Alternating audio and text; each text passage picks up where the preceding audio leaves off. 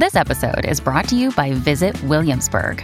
In Williamsburg, Virginia, there's never too much of a good thing. Whether you're a foodie, a golfer, a history buff, a shopaholic, an outdoor enthusiast, or a thrill seeker, you'll find what you came for here and more.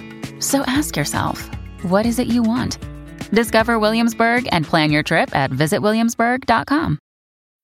When you need mealtime inspiration, it's worth shopping Kroger, where you'll find over 30,000 mouthwatering choices that excite your inner foodie. And no matter what tasty choice you make, you'll enjoy our everyday low prices, plus extra ways to save, like digital coupons worth over $600 each week. You can also save up to $1 off per gallon at the pump with fuel points. More savings and more inspiring flavors make shopping Kroger worth it every time. Kroger, fresh for everyone. Fuel restrictions apply.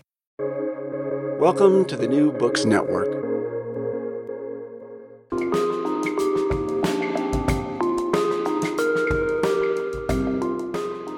Welcome to a really special end of the year episode here at Burned by Books. I'm lucky to be joined today by representatives of three of the most dynamic and influential independent bookstores in the country Buffalo Street Books in Ithaca, New York, Changing Hands Bookstore in Tempe and Phoenix, Arizona, and the Seminary Co op bookstores in Chicago, Illinois.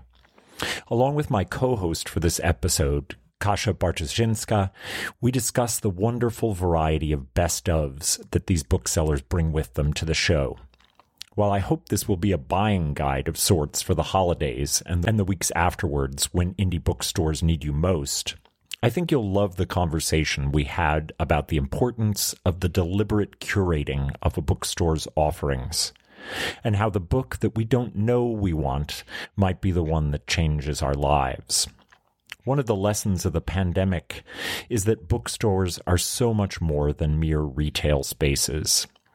Now more than ever, the choice to buy our books, all of them, from our favorite local store, is an endorsement of community and of the riches of being together in a moment that can feel like profound detachment. Our three guests today make reading and book buying feel like a miraculous civic duty. I can't wait for you to hear more from them. Let's start the show.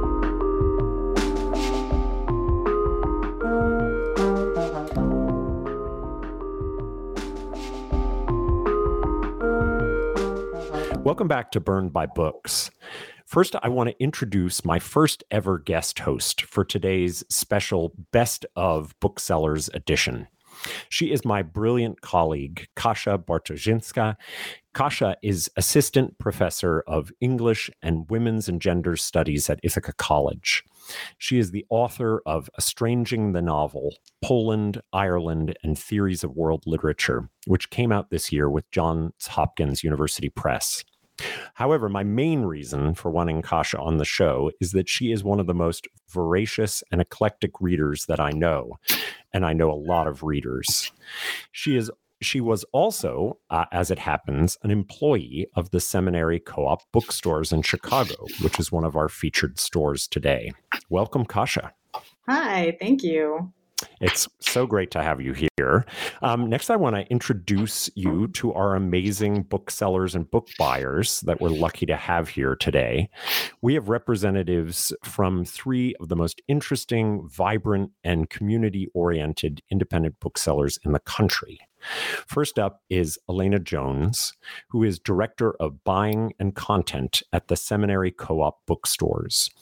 In 2019, the stores, the co op, an exemplary academic bookstore for scholars and lay people alike, and 57th Street, a robustly stocked general interest bookstore with a world class children's section, became the country's first not for profit bookstores whose mission is bookselling. Welcome, Elena. Thank you. It's good to be here, Chris. Thanks for having me. Next up is Lisa Swayze, who is the buyer and general manager at Buffalo Street Books in Ithaca, New York, my beloved local store. Buffalo Street Books has been cooperatively owned since 2011, and they take seriously the mission to ensure that everyone in their community can find themselves in their books and find comfort and safety in their space. Hi, Lisa. Hi. Haven't seen you in a few days now. I know, it's been too long. and last but not least, Michelle Malonzo is a buyer at Changing Hands Bookstore, which has two locations in Arizona. Changing Hands Bookstore believes in being community driven and socially responsible bookstore and gathering space. Michelle is on the board of directors of the American Booksellers Association, the ABA, as well as a member of the ABA Diversity, Equity, and Inclusion Committee. Previously, she worked in publishing for nearly 10 years. She is also a dear friend of mine from graduate school. Hi, Michelle. Hello, Chris. Thank you so much for having me. Oh, I'm so pleased to have you all here. And I want to start with uh, a big picture question. And that is what are each of your senses of what this year was like for books? Um, was it a year to remember? And how did indie bookstores fare this year, the second year of, of COVID? Um, this is Lisa. I can I want to pipe in with one important realization. It's more to the second question, which is that one of the things that we've realized at Buffalo Street Books is that weirdly, our economic situation is somewhat improved over the last almost two years because mm. we've gotten extra government and local support, which is kind of what indie bookstores need. Mm-hmm.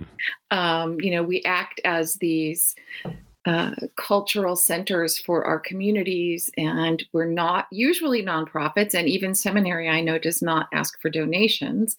Um, and we're the environment we're working in makes it really difficult to turn a profit. So strangely, one of the things we've learned is sort of about how much actual extra support we kind of need. So I think that's interesting. Yeah, I this is Elena. I agree with that. Um, and just slight slight correction we do we absolutely accept financial gifts from from anyone who's looking uh, to give a gift to a cultural institution like the co-op but um, I, so take note listeners uh semcoop.com slash give uh the um lisa says something so important which is that we need other sources of funding bookstores as a retail venture just don't make sense. We mm-hmm. don't stock our stores in the way that you stock a grocery store or a clothing mm-hmm. store. So the payment structure that those are set up on just doesn't make any sense for a bookstore because we want um, to have a really diverse and deep inventory of books and we want those books to sit around until they find the perfect reader. If we are going mm-hmm. to stock a really interesting collection of books, it means that they're not things that are flying off the shelves to everyone, which means, of course, that it just takes a lot longer to pay to sell and pay for those books. And so the idea of looking for other places of support from governments, from municipalities, from uh, private sources of funding, it's absolutely necessary right now. So this is Michelle. You know, changing hands is more of a very standard bricks and mortar retail space. And we are very lucky in that our customers choose us every day. And they came out in droves in 2020 and they have stood by us.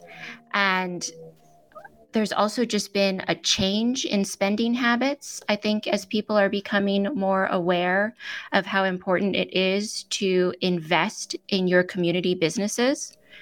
Uh, and that has always been the the model and what the founder and the owners are constantly educating the customers and local municipalities about and they listen our mm-hmm. customers have listened um, and it's been very surprising and I'm grateful how they have invested in us. I'm I'm overwhelmed by the outpouring. Um, and while our sales have been up this year, uh, I wouldn't say that it was an easy year. I think 2020 was a very traumatic year.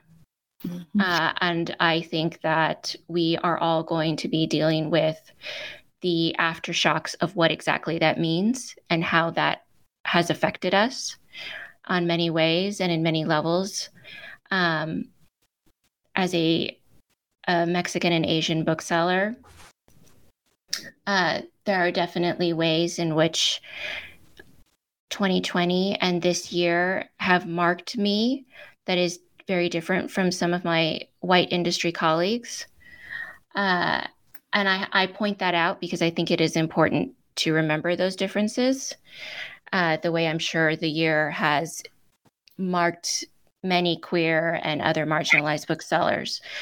The outpouring of uh, community support for us uh, as a store and just the support I have felt from colleagues at the store and industry wide is, I mean, it's overwhelming. That's amazing because I, I feel like in the in the age of Amazon, the story of having a community like actually do the needed thing and put their dollars um, towards the story is, is a minority story, um, from what I hear. But but maybe that's not the case. Um, uh, Lisa and, and Elena, you, are you finding that people are finally listening to that to that anti Amazon pro indie story? It's Lisa. I would say that in our community, Chris, as you know, um, I think there's certainly a steadfast um, group of people who are truly invested. They are owners of the store and they and that's what helps us be connected to the community. And i do think that maybe we're seeing even more. Um, i feel like we're articulating the message better um, in much the same ways that michelle was saying that about our value to the community the role we play in the community and how important the, their support for us is. And i think that that's that's how we've lasted as long as we have in these you know in a difficult environment.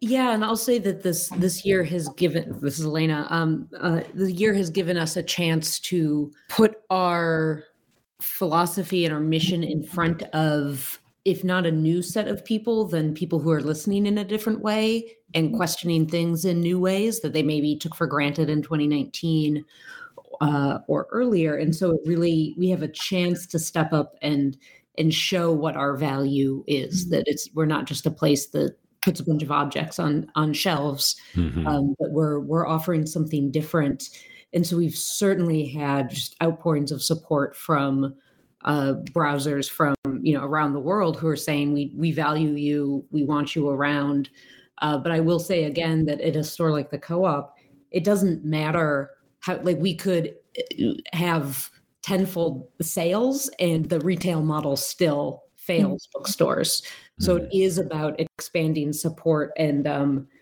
and browsership but it um it's not enough uh, we need the um a different model a, dis- a different business model if bookstores are really going to thrive by stocking and selling um, a di- diverse and robust backlist 100% agree and this is Michelle, and I agree 100% with that.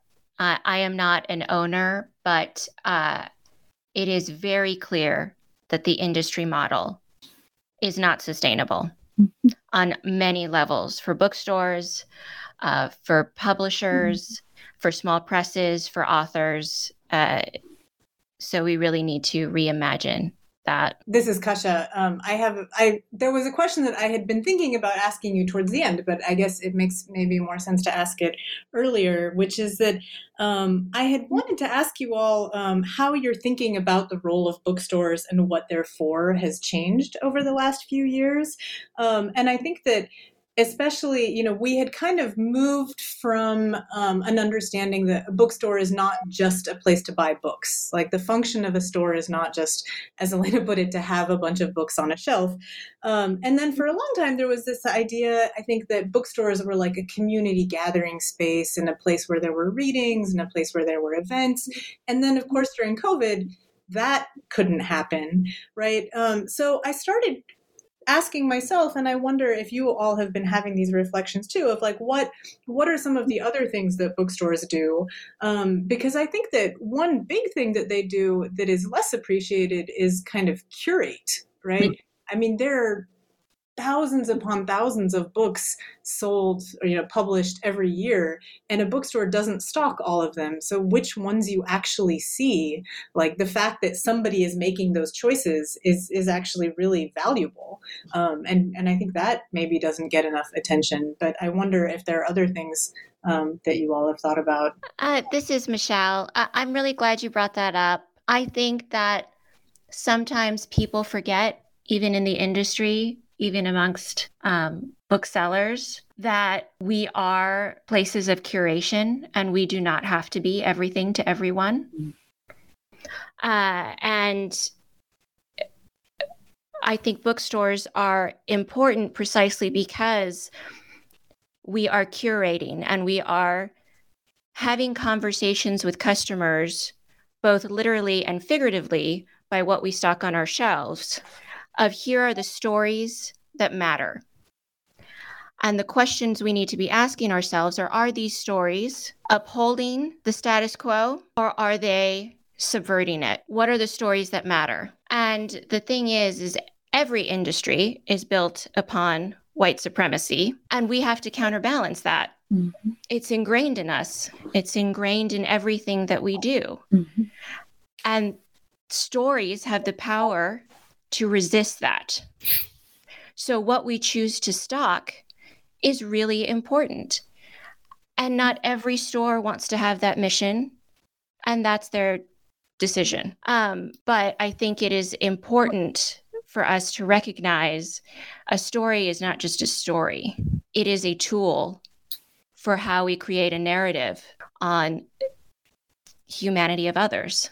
Yeah, this is Lisa, and I, I would say that obviously 100% agree with everything you just said, Michelle. I um I know that it is very deliberate and very conscious on on my part and on the part of the store to to take that role seriously um, to see ourselves as uh, role models on some level, I suppose. Um, not exactly, but more, you know, set an example and live by the values that we're um, saying we're going to live by. And the flip side and the other side of that is that you're also, in doing so, doing a better job of representing your community.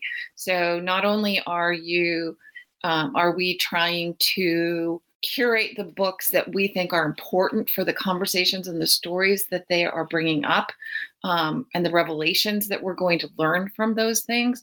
But it's also on the other side of it, it in searching out all the stories and incorporating far greater diversity of stories than might have been the standard in the past, we're also reflecting far more people in our community who can find themselves on our shelves. This is Elena. I think that another thing that a bookstore does in the in the process of curation is simply giving giving a browser permission to ask questions uh, and by providing a wealth of material and a wealth of perspectives in many different fields from across you know decades and centuries and millennia uh, by simply putting that in front of someone we allow them to kind of forge their own path through those books, uh, pick up things that have they've never come across before, make connections merely by like what books are sitting next to each other on the shelves. Mm-hmm. Uh, and I think that that process of exploration and the nurturing of curiosity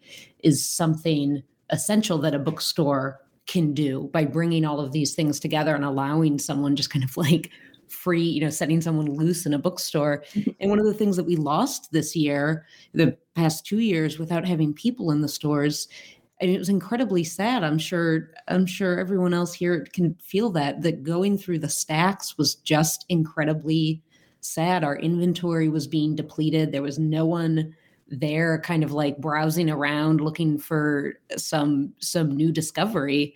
It really felt like um the shelves lost like an essential life force. And then when we opened the stores again having people you know uh putting things back in the wrong order and asking questions and mm-hmm. looking for certain titles it was really like this revivifying force uh to have people back in the stores uh, looking at just this huge collection of books slightly smaller collection of books. The inventory really was depleted.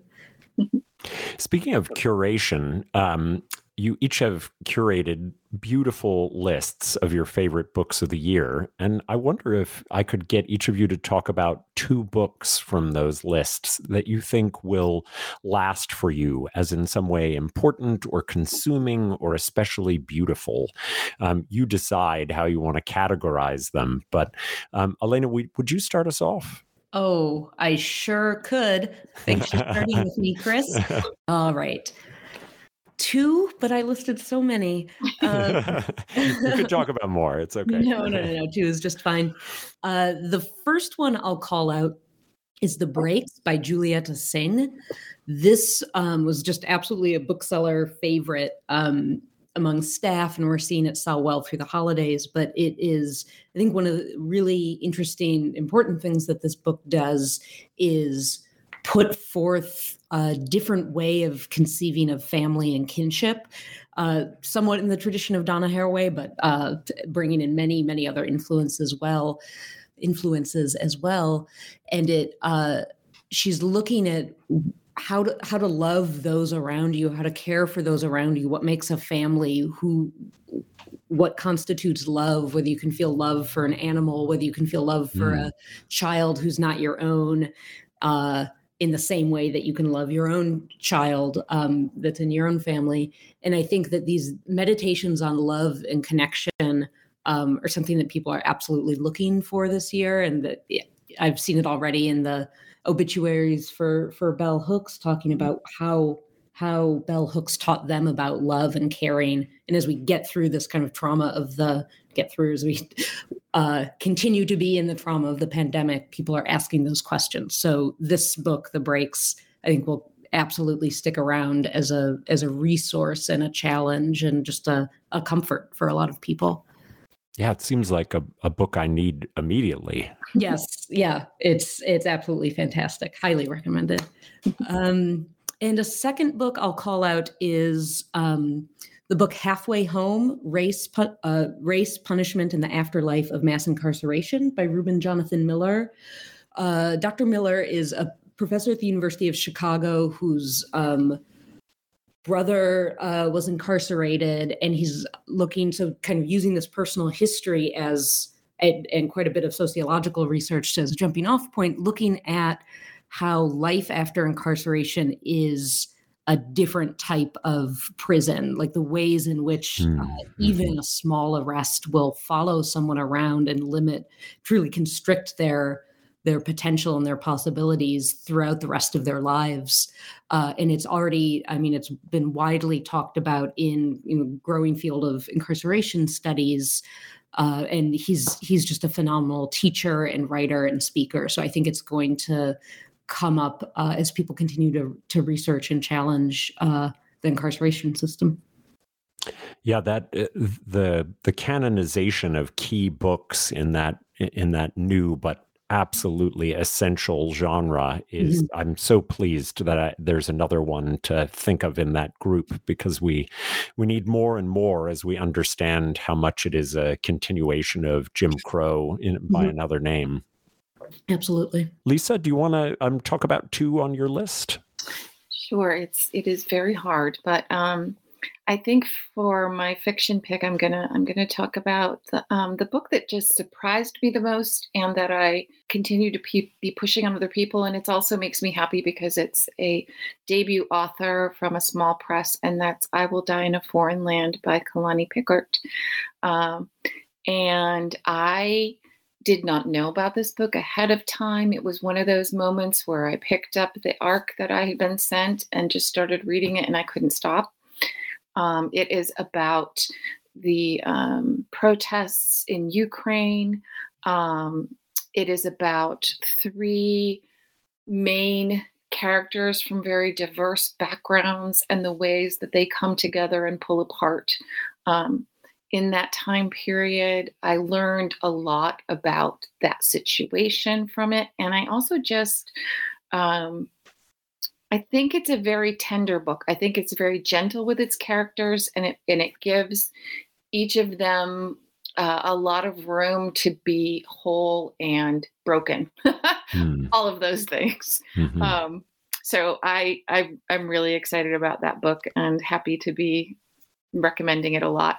It's um it's funny that's one of those examples of when a fantastic uh, bookseller and uh, and and GM can can turn you on to something you had no idea about. You were the first person to say this is a really special book. Um, I read it um, and it is indeed very special. And uh, I, I then kind of reached out to Kalani, and and she's actually the next interview. Oh, I'm so um, excited! Um, but I think it's yeah, it's it's really a remarkable book. I'm glad you flagged it. Yeah, that's great.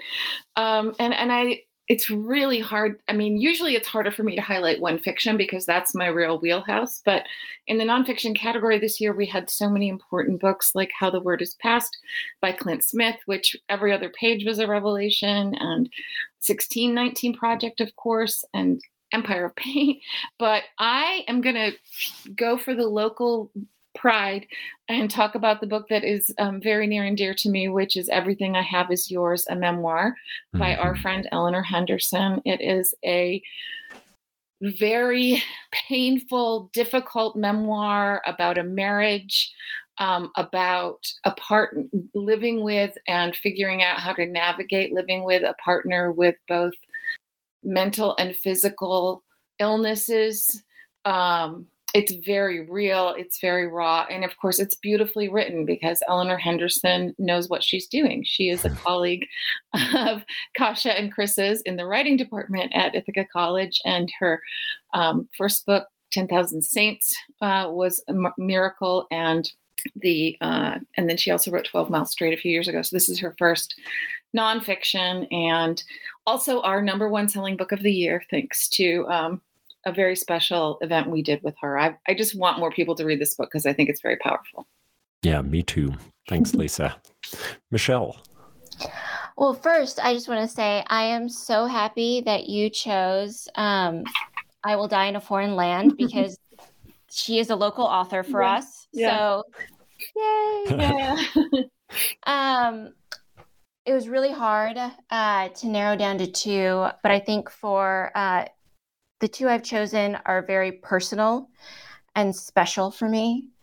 Um, for nonfiction, the first will be Taste Like War by mm-hmm. Grace M. Cho, which was actually uh, a National Book Award mm-hmm. finalist for nonfiction.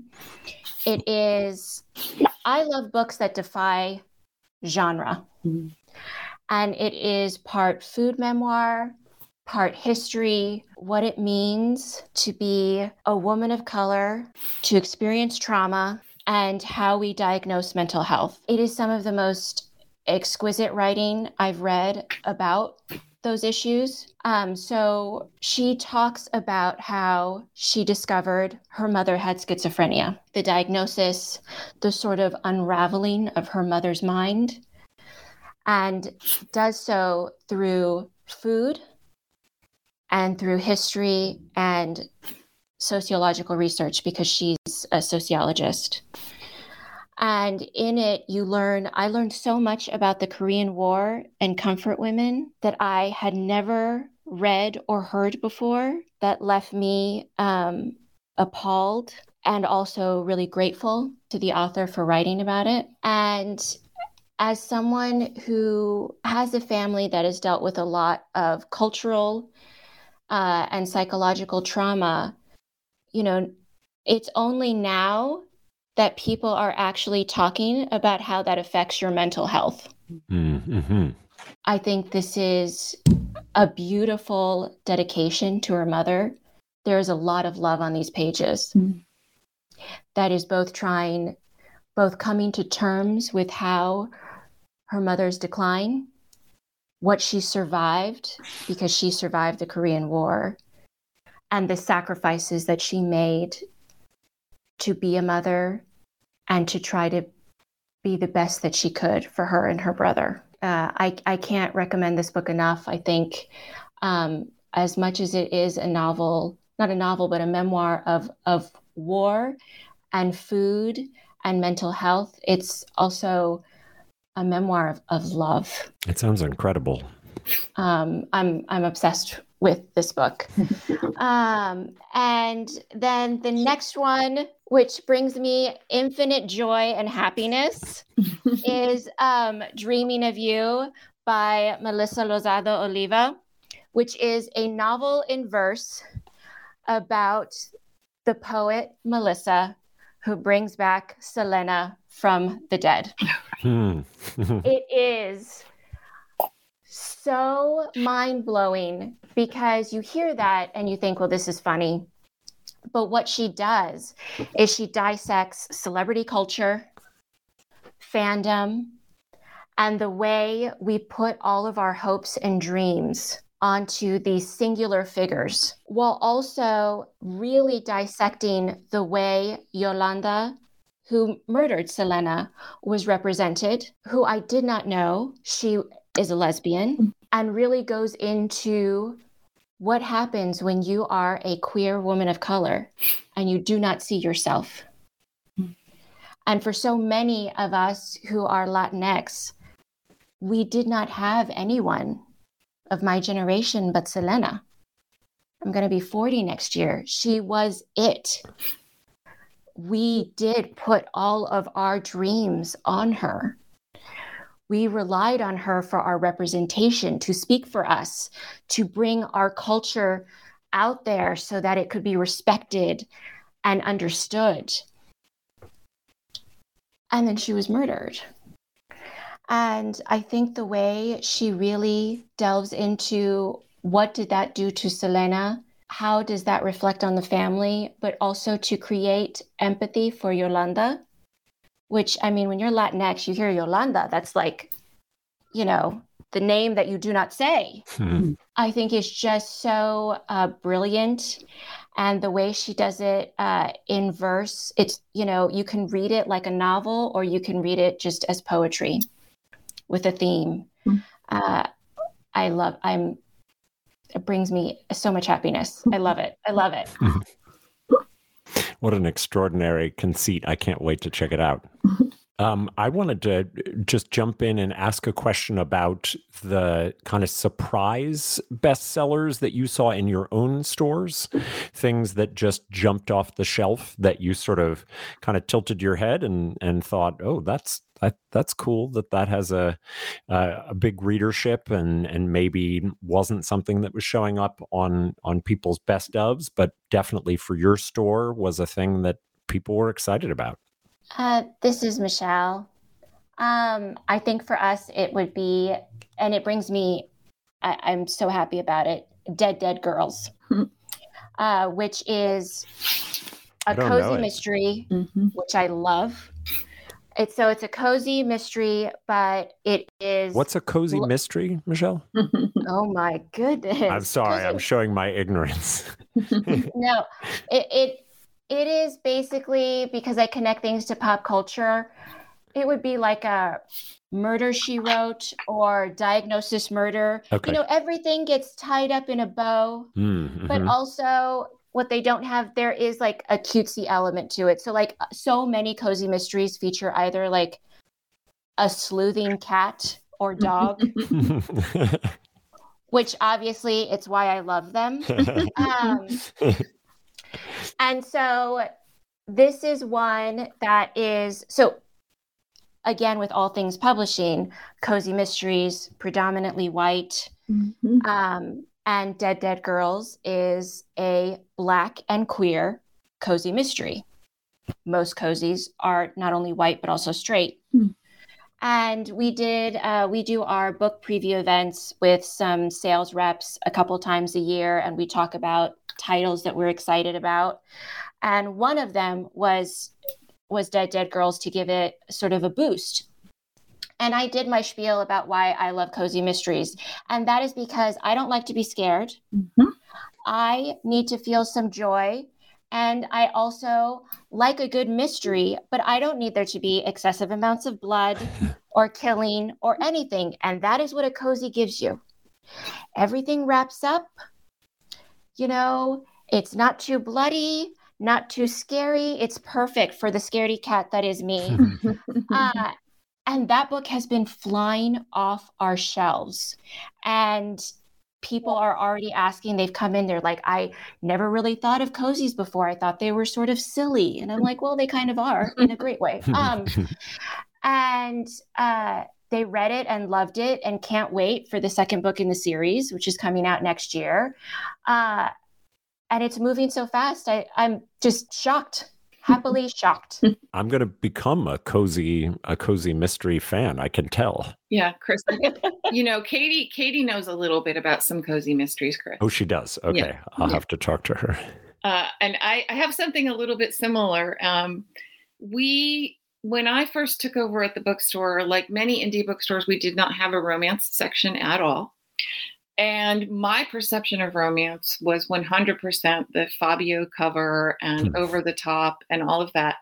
And I have learned so much over the last few years. Um, we did a, when we decided to launch our section, we call it the Romanticals section. And when we decided to launch it, we, we knew that our way of doing a romance section was going to be different and we were going to be very deliberately diverse and very deliberately diverse on a million fronts. And so we um, we started with an event with um, adriana herrera who's written a bunch of different things um, including one mystery that is actually set in ithaca with uh, two gay male protagonists and um, one of them owns a food truck that parks next to the library called american think that was American Dreamer. I can't. They were all American something. Uh, and we had um, someone who's now on my board who is an editor um, of romances. Uh, they are uh, John Jacobson, and he, they do a lot of editing of trans and queer uh, romance. So they did an event to launch our romanticals, and I remember John saying, romance is 100% the most revolutionary genre because no matter who the main characters are, you know they're going to have a happy ending. And that just blew my mind. And it's been so special to find more books like that. And this year we had a couple of romances and, and, and one book that kind of crosses the line between romance and cozy mystery. Uh, a little bit cozy is Arsenic and Adobo by Mia Manansala, which is uh, uh, it's it's a cooking mystery. It's oh, a oh, wow. uh, Filipino family mystery. It's a romance. It's got food. It's it's really really really fun, and it's been fun to recommend that and to see other people reading it all year. Oh my God, Lisa, I love that book, and it also sells for us. Yeah. I'm so happy you talked about it. I think a book that um, wasn't necessarily a surprise for us, but it illustrates mm. uh, what happens when a bookseller gets so enthusiastic about a book and is just able to generate enthusiasm from others and speak to customers with a lot of passion and um, figure out who the right audience is for the book. Uh, it was Percival Everett's The Trees. Mm-hmm. Uh, of course, Percival Everett, Everett has been writing for decades. He's he's got like 14 or 19 novels. Uh, is prolific. He's so talented. He's so funny and and mordant and, and just brilliant and takes on so many different things in his novels but he hasn't been on a lot of people's radars um, and this was a book like i you know i was aware of him but hadn't read him before a bookseller of ours um, the coordinator at the store megana um, just you know couldn't stop talking about him and was was so excited to introduce him to basically anyone who would listen. And we just saw sales of his newest novel the trees mm. spike as well as some of the um, novels that come out uh, in years before like erasure and telephone. And it was it was absolutely amazing to see what happens when just one person gets behind a book. Uh, and yeah, I would I highly recommend it. It's you know this blend of Southern Gothic and uh, mystery and historical fiction and historical fact, uh, all done with this um, uh, really tight, well-defined writing style and um, uh, a lot of tongue in cheek. Uh, it's just it's fantastic. So highly recommended. I haven't read Trees, but uh, I I have frequently taught Erasure, and mm-hmm. I, I, just think he's a writer that should be monumentally more popular because he's so funny and yeah. and deals with such interesting issues, but taken from perspectives that are are are very original and unexpected. And, uh, you know, I just want him to have a, a much bigger audience. So I'm so glad that Yeah. at seminar, seminary he does.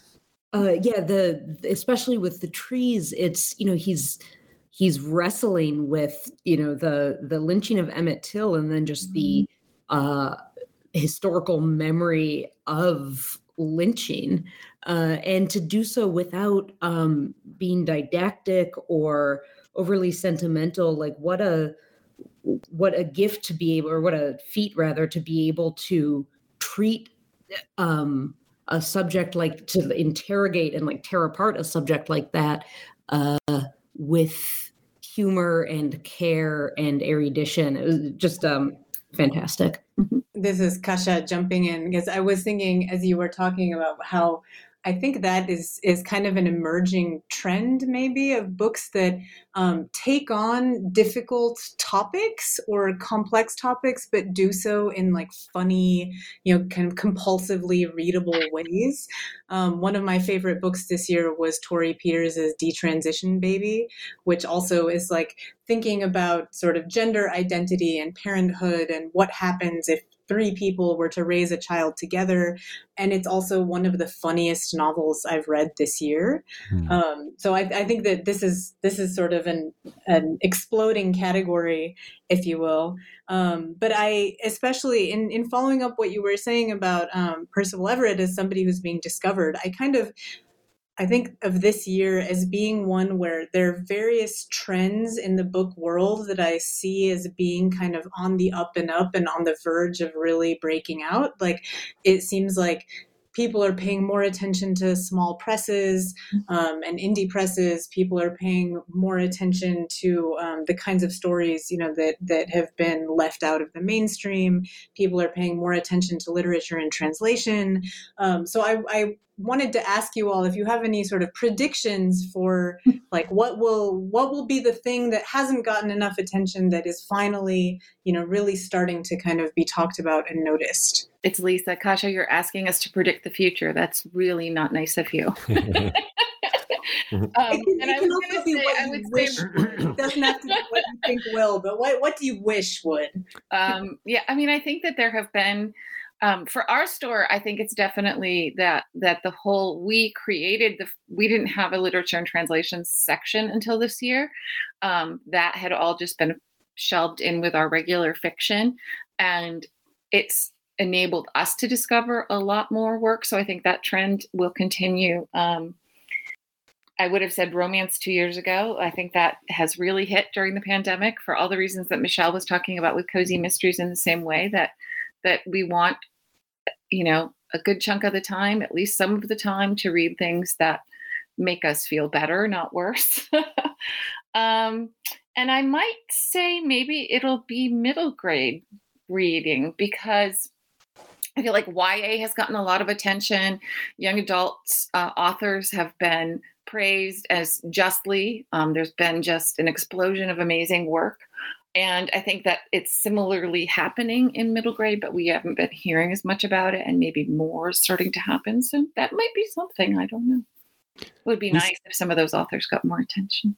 Lisa, did you want to shout out uh, Maya and the Robot as Yeah. your as your middle reader choice? Yeah, I love that book, and of course, any uh, all the other booksellers will probably recognize it, and you in Chicago will recognize it because it's Eve Ewing. Like, how can you not like a middle grade book written by Eve Ewing, who's also a renowned poet and educator and just all around amazing person? And that book is definitely one that we read and loved, and were interested in and pushed, and have been seeing sell really well, which is great. Uh, this is Michelle. I think I will just touch on what I hope to see.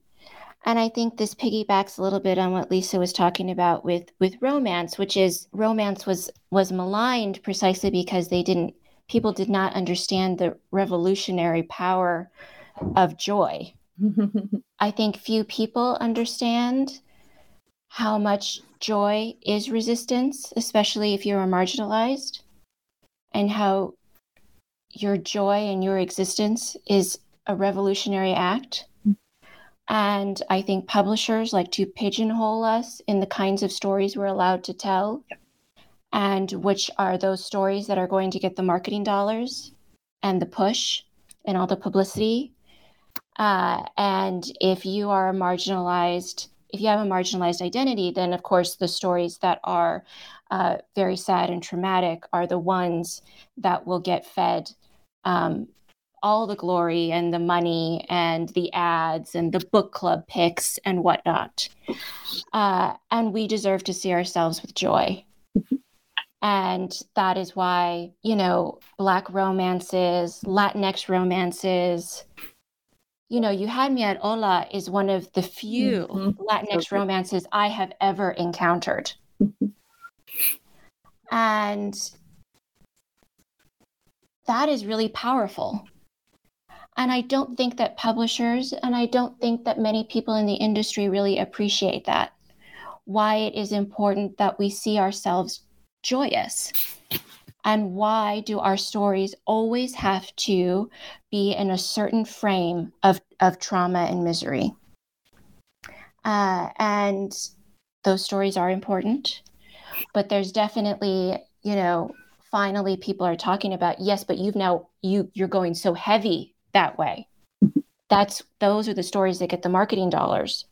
Those are the stories that get pushed. Those are the ones you're putting, you know, pushing on the Good Morning America, Today Show, Reese Witherspoon, all the A and B, you know, book club mm-hmm. picks, uh, and that's that doesn't have to be the case. Uh, and I think that just goes to expanding how we see ourselves and how we see others. Uh, and I hope that that conversation continues, and I hope that more publishers uh, help bring those stories to the forefront. It's Lisa Michelle. I loved You Had Me at Hola too, and I've read the second one now too. They're both great. And I think John, who I mentioned earlier, may have been one of the editors on that. So small world. Yeah, yeah. uh, I'll go in a. This is Elena. I'll go in a slightly different direction for something that I'd like to see. Uh, I can't believe that you're asking us to predict anything, Kasia, after after the past two years. But um, something that the seminary has uh, tried to do for years and hopefully does successfully is push people toward um, books that really endure, even if they are not necessarily of the moment, um, but can nonetheless help someone understand their their lives in the present. So you know we've seen uh, just a rush of political i guess we'll always see a po- rush of political memoirs and campaign memoirs and this is what happened you know this, is, this was what was really going on behind closed doors. Uh, and a lot of those books for many reasons uh, they're they're not informative i think in the way that a lot of people are looking for. They don't know they don't know the what what's missing it, well, I don't want to sound dismissive, but there's so many ways to look at our present moment without necessarily uh, picking up a book that was written in the last year about the present moment, but instead looking at the radical tradition or looking at the conservative tradition or looking about looking at the entire history of debt or um, any or even incarceration or hierarchies and power that the answer doesn't need to lie in books that were published this year. Uh, so, really trying to push people toward uh, books that are heavily researched, heavily fact checked from university presses that give really solid groundings to issues that are um, relevant to people's lives today, even if the book itself isn't about you know reflecting on our current moment. It nonetheless gives someone an important framework for understanding the world that we all live in. And i would love the more we can push people towards that type of reading and inquiry um, i think the more informed citizenry we'll have that that was beautifully said. Um, I, I, think that whenever I talk about university presses and why I wish they had a, a bigger lay readership, it's for precisely that reason um, that you so nicely laid out.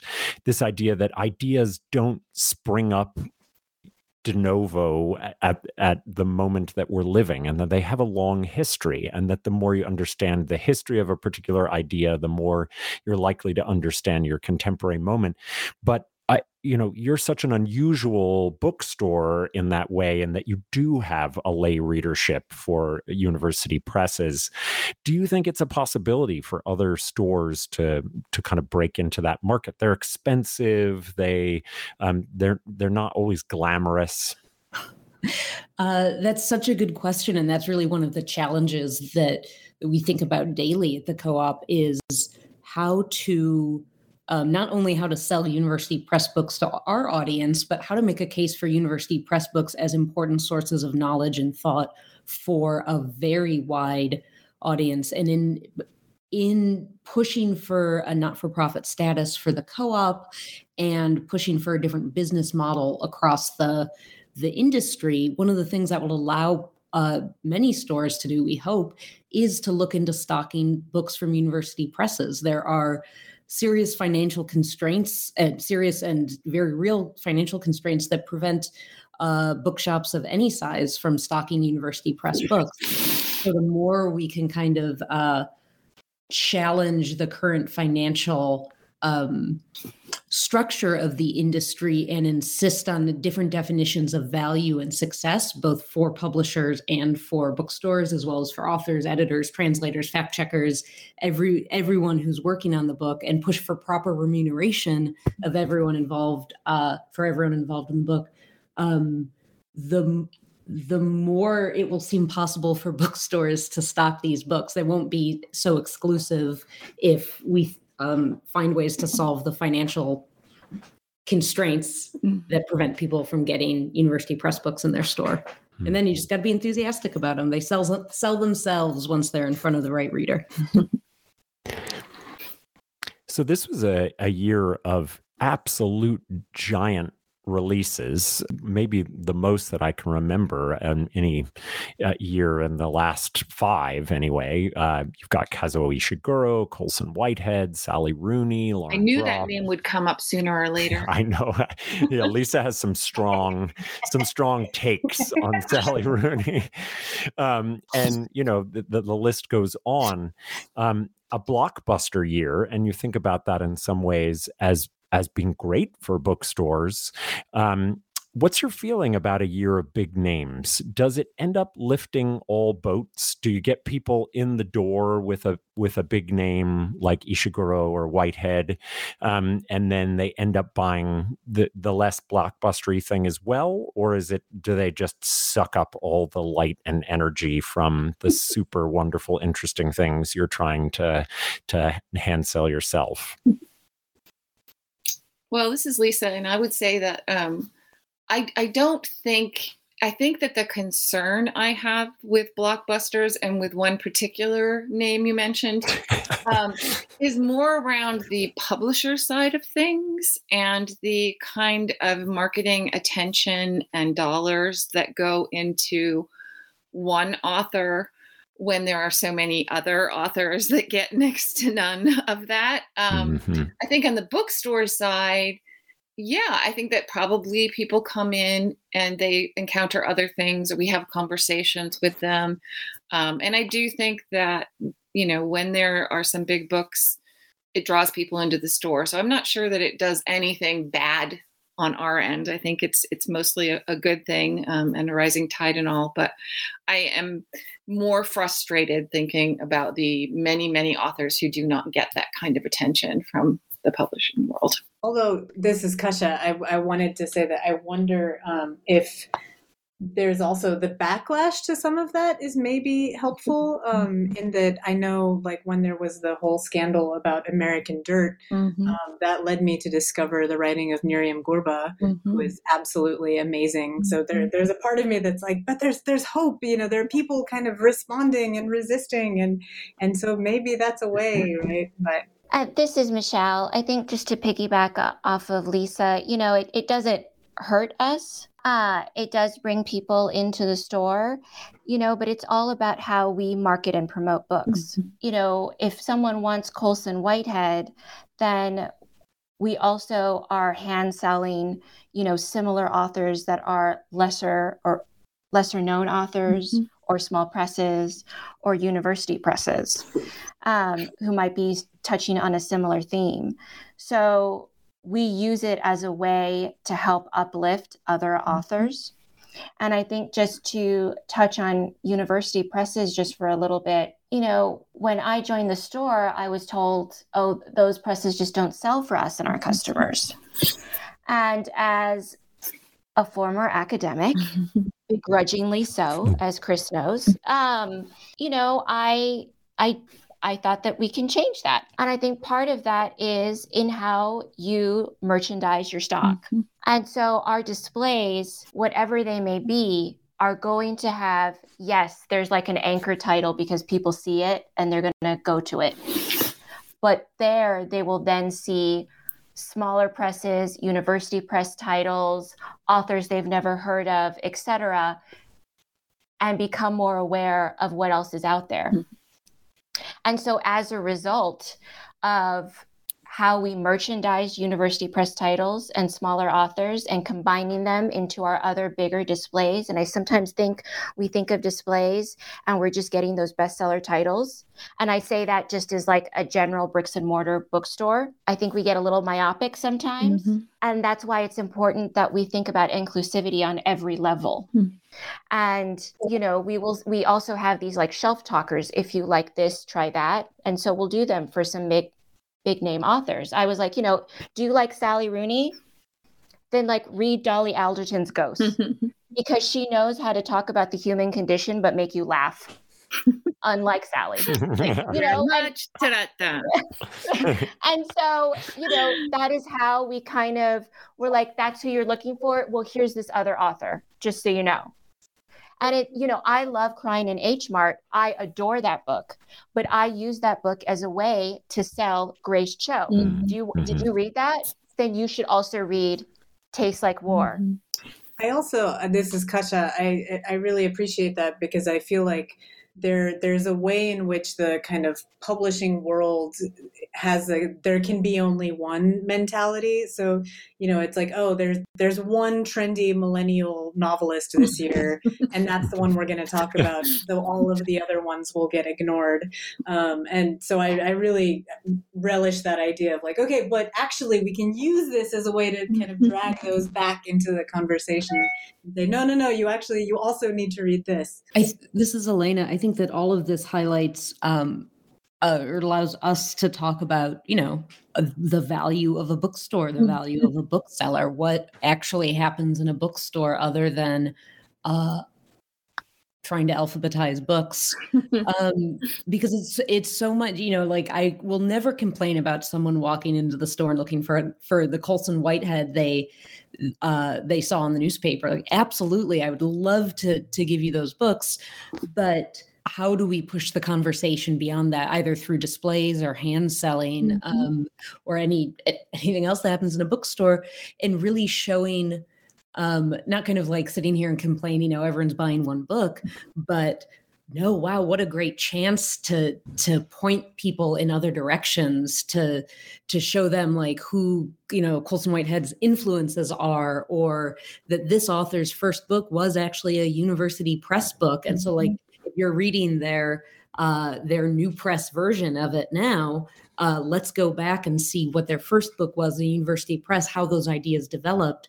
And it it all comes down to what what actually happens in a bookstore what the value of a bookstore is because it's not just certainly not just putting bestsellers in front of you um, but that's a great reason to, to walk in the door. We just need to know how to engage in conversation beyond that Yeah, and this is Lisa talk. Uh, Michelle hit on this a bit, but you know, certainly I think this is true for most indie bookstores that one of the best ways we sell books, and especially books that are not always the ones that everyone is talking about, is through our staff recommends shelves and our shelf talkers. And you know, those in the know, I'm sure Chris and Kasia, when you go into bookstores, you look at those staff um, shelf talkers. It's it's valuable and that's Mhm. a value that can't be overstated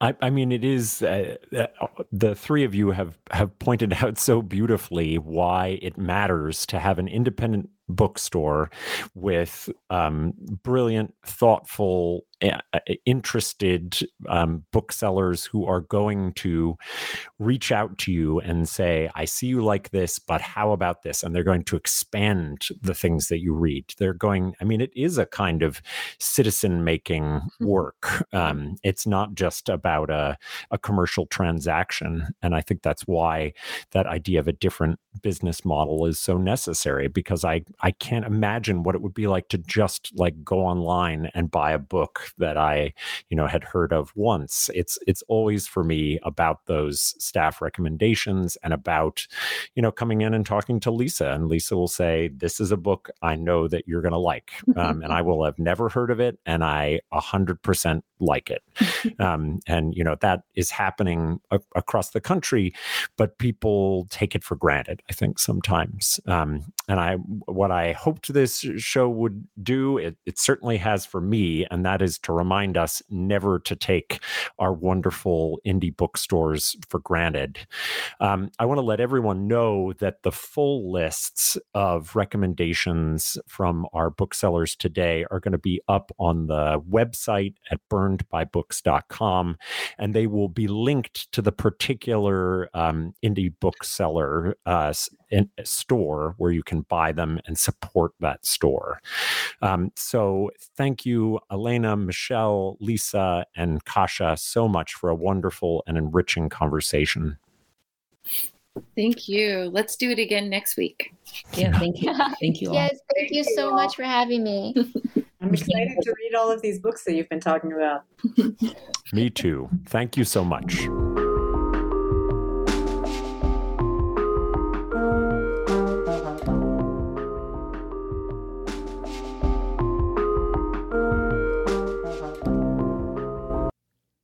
Well, that's all from us today. I want to thank Lisa Swayze from Buffalo Street Books, Michelle Milonzo from Changing Hands Bookstore, and Elena Jones from the Seminary Co op Bookstores. As well, a giant thank you to my co host for this episode, Kasia. You can find the over 60 recommended titles from our booksellers on the website at burnedbybooks.com, where you can purchase them directly from the bookstores themselves. Happy holidays and happy reading. This has been Burned by Books.